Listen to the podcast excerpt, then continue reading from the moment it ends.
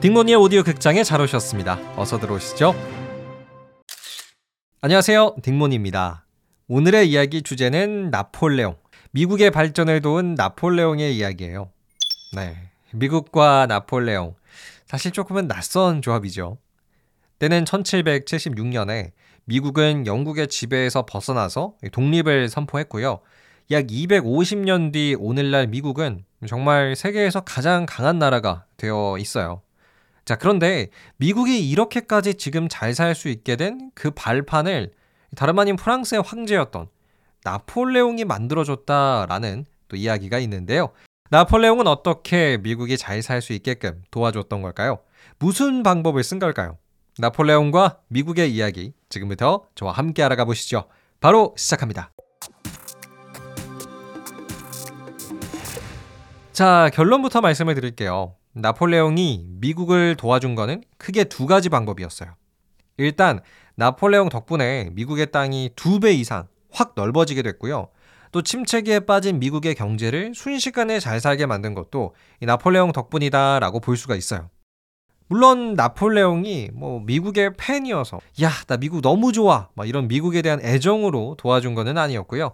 뭐 어떻게 하다 보니까 결과론적으로 보니까 나폴레옹 덕분에 미국이 이득을 많이 본 상황이에요. 자 먼저 나폴레옹과 미국의 땅 이야기 한번 해볼까요? 음 미국의 역사에서 우리가 한 가지 기억해야 할 거는 미국의 땅이 처음부터 넓지 않았다는 거인 것 같아요. 뭐 사실 미국이라는 나라가 독립했을 때 처음 전 세계에 등장을 했을 때 미국의 땅은 오늘처럼 넓지 않았어요. 최초의 미국 땅은 오늘날의 미국 동부 정도만이었고요. 뭐 뉴욕, 보스턴 이런 곳들. 어, 하지만 우리가 잘 알고 있는 미국의 서부, 어, 캘리포니아주, 샌프란시스코나 LA 혹은 텍사스 이런 곳은 다 남의 나라 땅, 스페인이거나 뭐 프랑스 땅이거나 뭐 이랬었습니다. 미국이 아니었어요. 하지만 1800년대부터 시작을 해서 미국은 점점 땅을 넓혀 나갔고요. 오늘날의 거대한 땅을 완성할 수가 있었습니다. 자, 근데 그 스타트를 끊어준 게 최초로 미국이 땅을 넓힐 수 있게 해줬던 사람이 나폴레옹이었어요. 네. 나폴레옹이 미국한테 아주 싸게 땅을 넘겼습니다. 어, 1제곱킬로미터당 7달러, 즉 30만 평당 7달러에 판 건데요. 나폴레옹이 어느 땅을 팔았냐면요.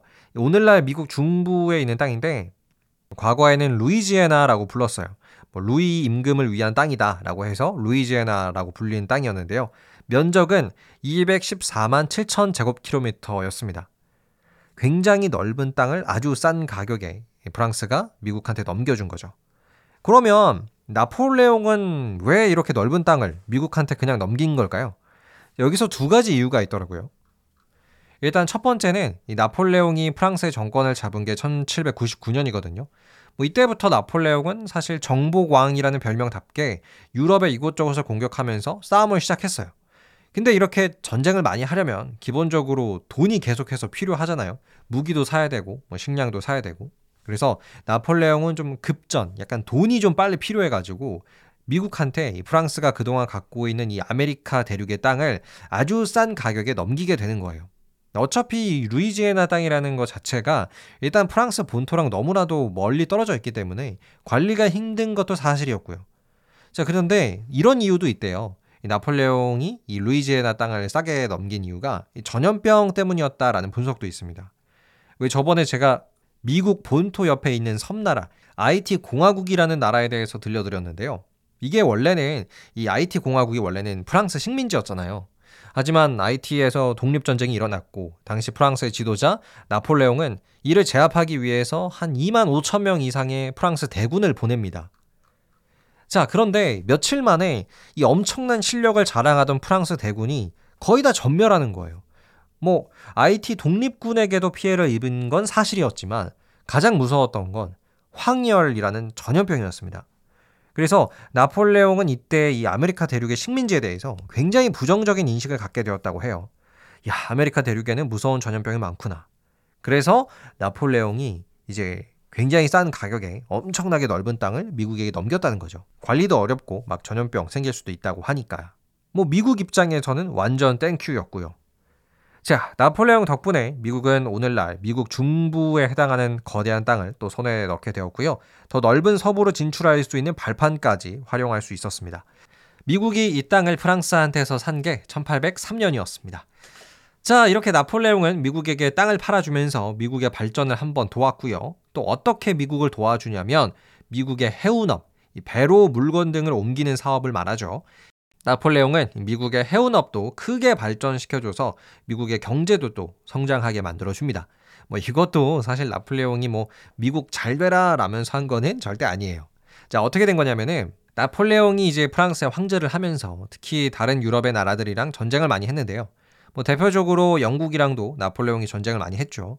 자, 그러면서 영국과 프랑스 국적의 배들이 이 바다에 나가는 게 굉장히 어려워졌습니다. 왜냐하면 두 나라가 전쟁을 하고 있기 때문에 영국의 배는 프랑스가 공격할 수 있었고 프랑스 배는 당연히 영국이 공격할 수가 있었거든요. 근데 뭐 설탕이라든지 아니면 목재 이런 거를 다 자기네 나라로 가지고 들어왔어야 하는데 어, 다른 유럽의 나라들도 마찬가지로 프랑스에 공격을 당하고 있는 상황이라 아메리카 대륙에서부터 이런 설탕 등을 싣고 유럽으로 오는 것 자체가 좀 힘들었어요. 자, 이렇게 유럽이 나폴레옹이 몰고 온 전쟁 때문에 힘들어하고 있을 때 짜잔하면서 등장하는 중립국이 있죠. 바로 이게 미국이었어요. 미국은 사실 다른 아메리카 대륙에 있잖아요. 그러다 보니까 뭐 영국 편을 들 필요도 없고 프랑스 편을 들 필요도 없어요. 진짜 중립국 그 자체. 그래서 이때 미국이 해운업을 크게 발전시킵니다. 원래 미국 땅에서 프랑스로 가는 선박의 수는 보통 231척이었는데요. 나폴레옹이 전쟁을 일으키고 나서부터는 무려 1548척. 어, 미국의 배가 5배나 더 많이 움직이게 돼요. 그래서 미국은 영국으로도 배를 보낼 수가 있었고 프랑스로도 배를 보낼 수 있다는 장점이 있었기 때문에 이런 해운업을 바탕으로 경제 성장의 발판을 또 만들어낼 수가 있었습니다. 사실 1차 세계대전이라든지 2차 세계대전 이런 것도 다 비슷한 경우죠. 유럽에서 거대한 전쟁이 벌어지다 보니까 미국은 여러 가지 무기, 뭐 보급품 이런 거를 유럽 대륙으로 막 수출을 해내면서 어마어마한 돈을 벌었잖아요. 이 나폴레옹 시대 때도 유럽 대륙의 전쟁이 막 빠지니까 미국이 이때 수출을 많이 하면서 배로 물건을 많이 날라주면서 돈을 많이 벌었었다라는 이야기도 있습니다. 자, 지금까지 나폴레옹이 도운 미국의 발전 이야기였습니다. 끝!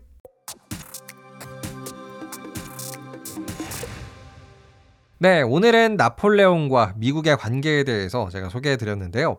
사실 미국이 좀 운이 좋은 나라였다라는 것만은 분명한 것 같아요.